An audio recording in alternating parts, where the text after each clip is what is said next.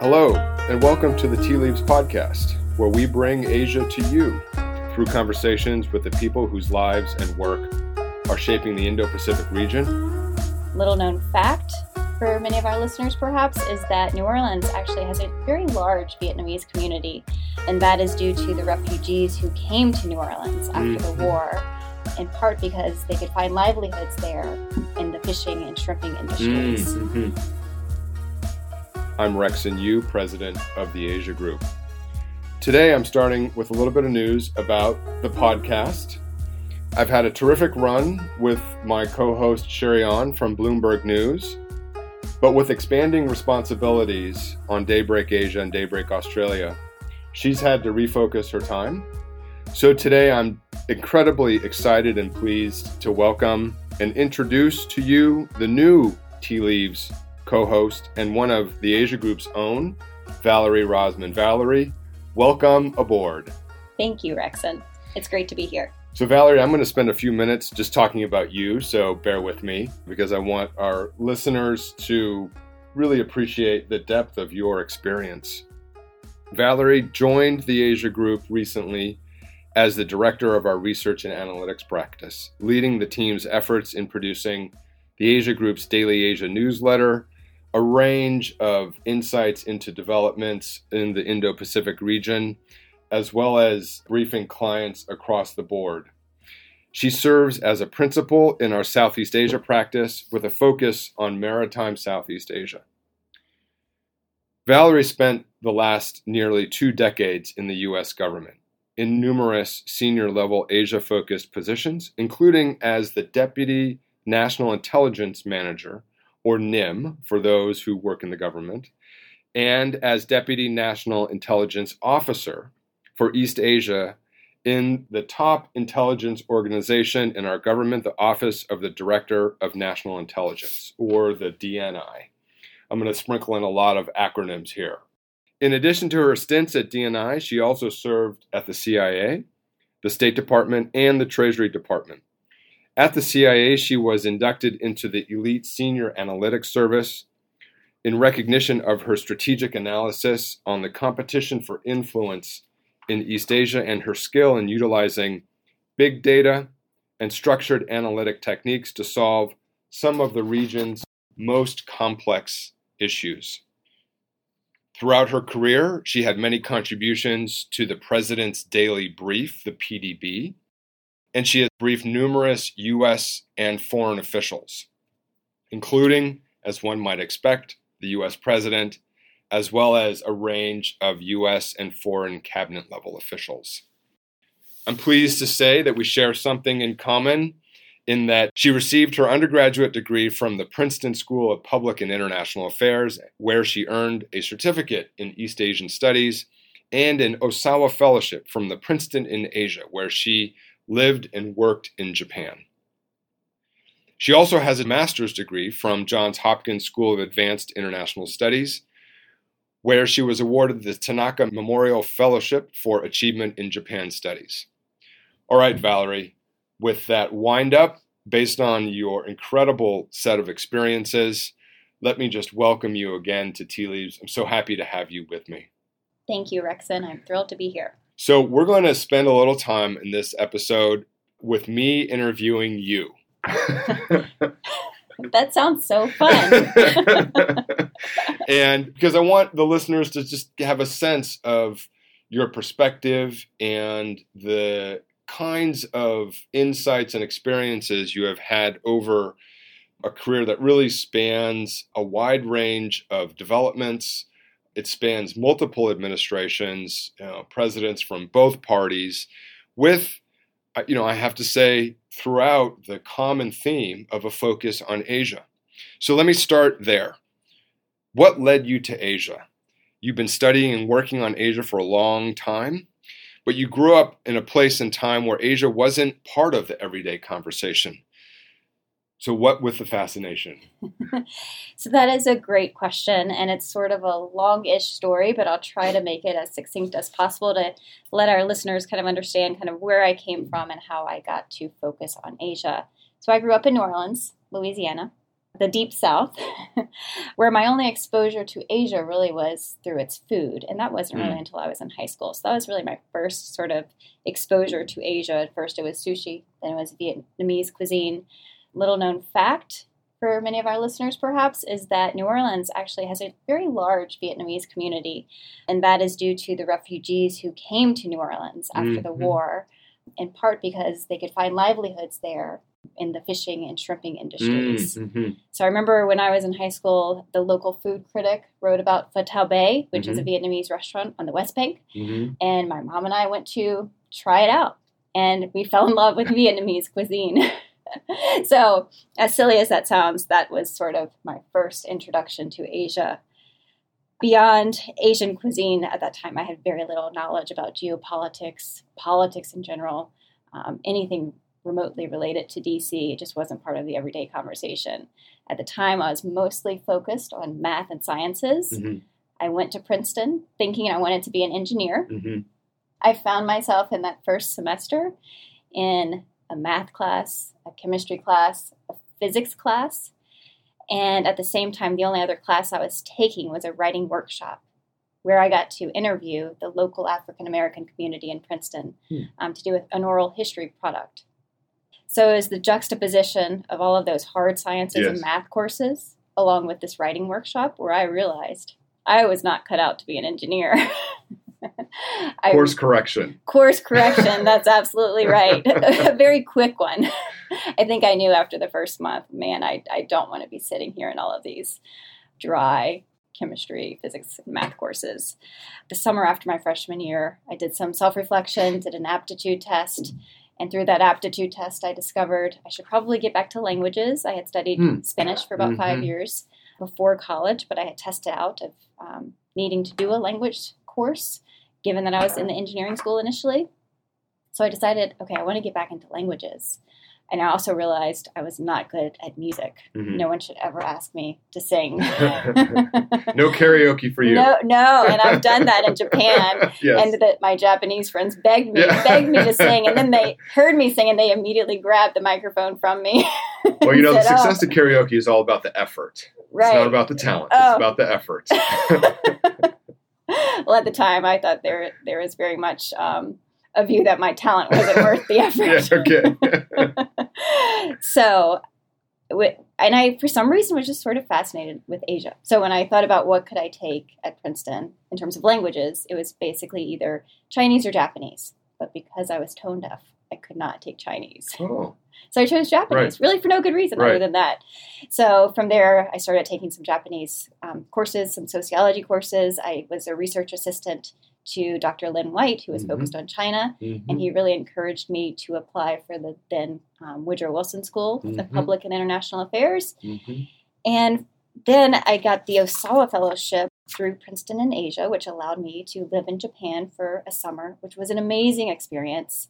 I really found myself drawn to the culture of Japan, and I think it has something to do with some of the similarities to growing up in the South. The sense of hierarchy, respect for seniors, Mm. the strong backbone of the family being often the Mhm. housewives or the Mhm. women.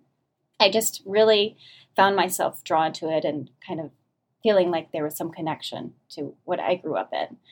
And then from there, the rest is history, so to speak, because then I was really drawn in and I focused on Japan and Asia for the rest of my undergraduate years, as well as through my graduate coursework. That's terrific. So you were often running with the Asia bug squarely in you. What was your first step? You know, you you've had a career in government, but you had some private sector prior to that. What was that progression? Right. So that's a good question. How did I end up in government? Yeah. So whenever I did my undergraduate thesis on it was on the comparative foreign direct investment or FDI environments in Japan, South Korea, and Taiwan. From that thesis work, and then in my graduate school years, I thought what my career goal was was to help U.S. companies invest in Mm. Asia. That was Mhm. sort of my Mhm. my goal Mhm. at the time there weren't very many companies doing that in DC especially. Um, there were a handful, but most of those were global in nature, not Mhm. Asia focused. Mhm. So after a year, I did end up in a consulting firm, but it was a strategic risk consulting firm. And I found myself at a poultry farm in the middle of America for a few weeks. And I sat there thinking, what am I doing? I miss Asia. so after that experience, I Uh-huh. started talking with people in my Uh-huh. network, some friends, Uh-huh. um, meeting with government officials, mostly actually in the econ focused agencies. And I remember sending my resume to a wide variety of places, never intending to apply to the CIA, but I must have because they somehow got my resume. So I was sitting in the Commerce Department talking with an alumni from Princeton about what should I consider doing or how should I approach trying to get into the government um, sphere. And I mentioned to him that I had gotten this email from CIA. Wasn't that so funny? Yes. I don't remember applying, but CIA wanted additional They you. materials. They found me. and I thought nothing of it because at the time I knew very little about the intelligence world and I just didn't know what I could offer it. So I remember sitting in the office with this commerce official laughing about how I had gotten this email from CIA. And he said, You should apply. Send Mhm. them the rest of the materials they're asking for. Because at the end of the day, worst case, it'll just make a really fun story. Mm-hmm. And so that's how I got into the CIA. And it is part of the story now, but it is this huge part of your career. You've witnessed the policymaking process from a, a vantage point that certainly I can appreciate, but I think is you know gives you just this insight into how government works, and you've seen a lot of different developments. If you had to, you know, give me a couple highlights over the career, I know this is a, the unfair question, but I get it, so I'm going to give it to you. A couple highlights from your time in government. Okay. Uh, yeah, that's a great question. A couple of highlights. There were so many. I would say this isn't really a discrete example. It's not a discrete highlight, but just when I think about my time in government, what I mm-hmm. really cherish the most are the people I met, right? Especially being in the, in the intelligence community for so long. There is an mm-hmm. esprit de corps with your fellow officers. And in part, it's because you work in a SCIF for a large part of the day. You Yeah. don't have a smartphone. You're not distracted Right. you're there to do work but you really do develop an amazing relationship with your coworkers and part of that i think is because of as an analyst especially in the intelligence community coordination collaboration is key. It's a huge part of the role and it's really the only way to be successful. So through that coordination collaboration you really get to know your colleagues. Mm-hmm. And I think the second thing I would say in terms of highlights was just the ability to travel around Asia extensively Mm-hmm. through the course of my career growing up in New Orleans. I don't think I was on an airplane until I was in high school, Mm-hmm. and that was to Atlanta, Georgia. Mm-hmm. So that's another thing that I would say is a huge highlight, just that opportunity to um, travel around Asia.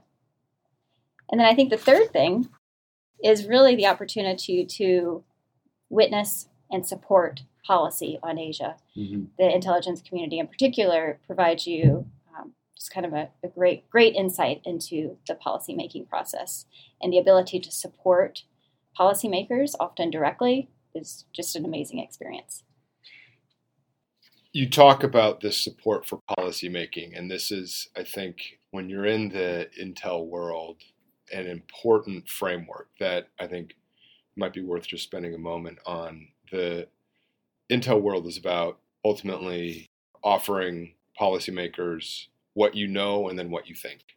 Mhm. And you know, some people, when they talk about the CIA, you think about the sort of images from movies of the spies out there, the novels, the depictions. Talk a little bit more about what that analytic role is of the intelligence community, the CIA, the Director for National Intelligence, uh, overseeing you know all agencies, uh, and how it plays in the policy process. sure so on the cool spy stuff that people see in movies There is that, That- part to the CIA. of There is that part. Yes. That's you know what we would call the operators, Yes. right? They they do the really cool stuff. Yes. I was not part of the really cool Yeah. stuff. I was the nerd at the desk, Uh-huh. researching and writing papers. So when you think about the operators, they're the ones who are at the pointy end of the Mhm. spear. They're the ones who at Mhm. times are putting their lives at risk to get the Mhm. information that's critical to U.S. national security. The analysts, on the other hand, they are the ones, like I said, sitting at their desks using a wide variety of sources. So, as CIA analyst, you don't just use CIA sources, you look at all sources, including SIGINT, Signals Intelligence Reporting, You look at other sources of HUMINT, which is human intelligence reporting. So, you know, from the State Department, for instance, mm-hmm. not just CIA HUMINT reporting, imagery, and open source. Mm-hmm. And open source is vast, right? Mm-hmm. Um, so you do, you sit and think and read and talk with your colleagues, you talk with policymakers, you talk with academics on the outside to figure out what is the analytic line mm-hmm. on the question that you're trying to answer, right? Mm-hmm. What is that objective assessment based on all of these sources of information? So, in terms of how that feeds into the policy process, the intel community, driven in large part by the analysts in terms of their support to the policymaking process, they're there to give policymakers objective assessments. Mm-hmm. And it can cover a wide range of questions from, for example, how is a specific country thinking about a particular problem? What do they want from US engagement? What kinds of pressures might a leader be facing when he or she comes to Washington? Mm-hmm. How are countries reacting to the Russian invasion of Ukraine, for mm-hmm. instance?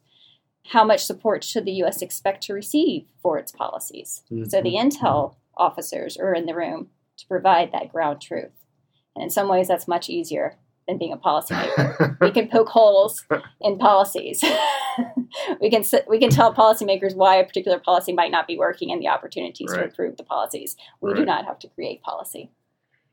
You know, to that point, Valerie, you know, you have had the opportunity to brief presidents, U.S. presidents, brief cabinet members, ministers from overseas. But let's focus on the U.S. government from a personal perspective. You know, if I were a young analyst and I was, you know, been called in and said, okay, you have to go go over to the White House and brief president, the national security advisor, and you were the last person I was going to see before I walked out the door. Not focused on content, but you know, from your experience in these types of encounters, when you're asked to brief, you know, the highest levels of our government, what's your advice, right, in terms of how to approach that kind of encounter? I think my biggest piece of advice is to prepare, prepare, prepare, and over prepare. Uh-huh.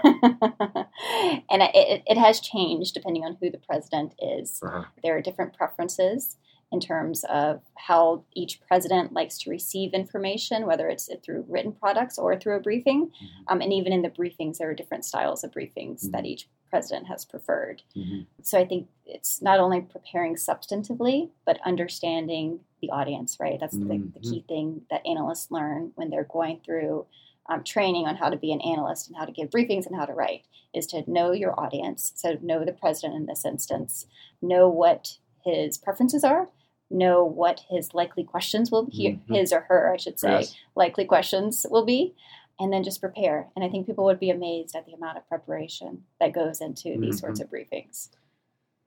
The simple advice to know your audience applies in so many different circumstances. it's life advice, frankly. Yes. Let's talk about Asia. You've been watching Asia, you've lived in Asia, you've traveled across the region for years now biggest changes in the Indo Pacific over the last two decades? Not a small question, but not a small region. No, there are so many changes. Yeah. Right. I think um, beyond the obvious ones, and I would cast the obvious ones as you know, now we have a more competitive, sort of less cooperative, for now at least, less cooperative relationship with China. The other sort of obvious change that I think people are well aware of is that we have a more networked alliance mm-hmm. structure mm-hmm. in Asia, moving mm-hmm. away from the traditional US hub and spoke model. Mm-hmm. So, beyond that, I think one of the changes is a change in nomenclature. Before, when I first started, my certificate from Princeton shows it, we used to talk about East Asia. Mm-hmm. And now it's we talk a lot more about the Indo Pacific, right? So, mm-hmm. we're bringing in India and the Pacific Islands into the fold a lot more a few years ago, at least over you know the past five to ten years, we rarely talked about the Pacific Islands. Sorry to our Pacific Island listeners, but we rarely talked about it unless there was an election in Fiji, for instance. So that focus on the Indo-Pacific is quite interesting. So I would imagine in the next few years we could see some changes in U.S. government in terms of structures. Mm. Right now, it's really just the Department of Defense that has Indo-Pacific structures, right? Like the Indo-Pacific Command in Hawaii. On Southeast Asia, since I did cover Southeast Asia for a large part of my career, I would say the, the biggest change has been a shift from a CT focus, at least when I first started, focusing on Southeast Asia, to um, kind of a, a shift in focus in terms of the priority that Southeast Asia has mm-hmm. gotten from the U.S. government under the, the first Obama administration with the rebalance, initially the pivot, and then the rebalance to Asia, where there was a lot more focus on engaging Southeast Asia, even at the highest levels, including the first attendance by a U.S. president at the East Asia Summit. Yes. Um, so that was huge. And also an increased focus on the economic relationship. Unfortunately, we ultimately withdrew from the Trans Pacific Partnership, but at the time, through those negotiations, just bringing Southeast Asia um, into kind of the economic fold of U.S. sort of grand strategy, mm-hmm. that was a huge difference as well. Mm-hmm. We just, uh, President Biden just hosted the Philippines president for a, a, visit, which in my mind is a substantial development given in the U.S. Philippines relationship has transpired uh, over the last few years, It's been a, a, bit of a rocky period. So um, I think that's in some ways almost emblematic of a contemporary example of the kind of overall shift that you're referring to.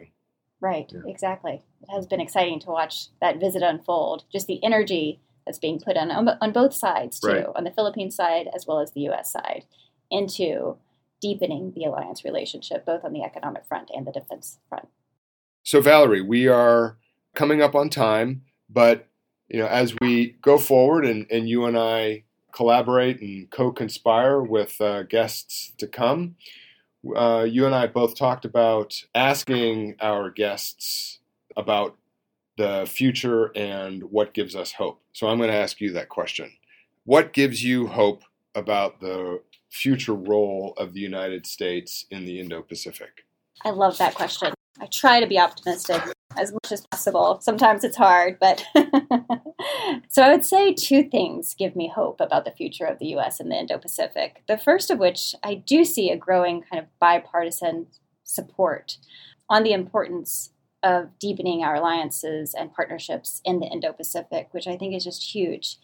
For example, the Partner with ASEAN Act, which is currently, I believe, with the Senate, it mm-hmm. passed the House. Mm-hmm. That's demonstrative of the recognition that both parties are placing on the importance of even ASEAN, which sometimes it's been a struggle to highlight the importance of ASEAN to policymakers and to people on the Hill. The second thing I would say is that what gives me hope is the caliber of the young people who are working on Asia, who think beyond a US centric model mm-hmm. of Asia, which I certainly used to do. I hate to admit it, but I certainly was there. And now I'm trying to focus my, my brain on thinking about the Indo Pacific in a non US centric way. Um, so I think with those two things combined, it'll ultimately lead to a more thoughtful, nuanced, and impactful US Asia policy that's equally beneficial for the US and the Indo Pacific. I love both of those, Valerie. It's hard to find points of bipartisan agreement in Congress. It typically is hard to find them, and I think particularly today. So let's all hold on to to that one. And you know, you and I both have children, and we know that the the youth is our future, and it's what gives us uh, hope and optimism. So thank you for that. I'm gonna it's gonna carry me through the rest of today. Valerie, thanks so much for joining us to introduce yourself and for us to have just a bit of a conversation between you and me. I'm excited to have you on as the Tea Leaves co-host and I look forward to our conversations in the future as we as we help our listeners better understand the geopolitics, the economies, the cultures, and the societies of the Indo Pacific. Thank you, Rex. And it was great to be here to talk about myself, which is my least favorite thing to do. But I'm looking forward to co hosting Tea Leaves with you. And thank you to our listeners. Please be sure to rate and follow us on Apple Podcasts, Spotify, or wherever you get your podcasts. We'll see you next time on Tea Leaves.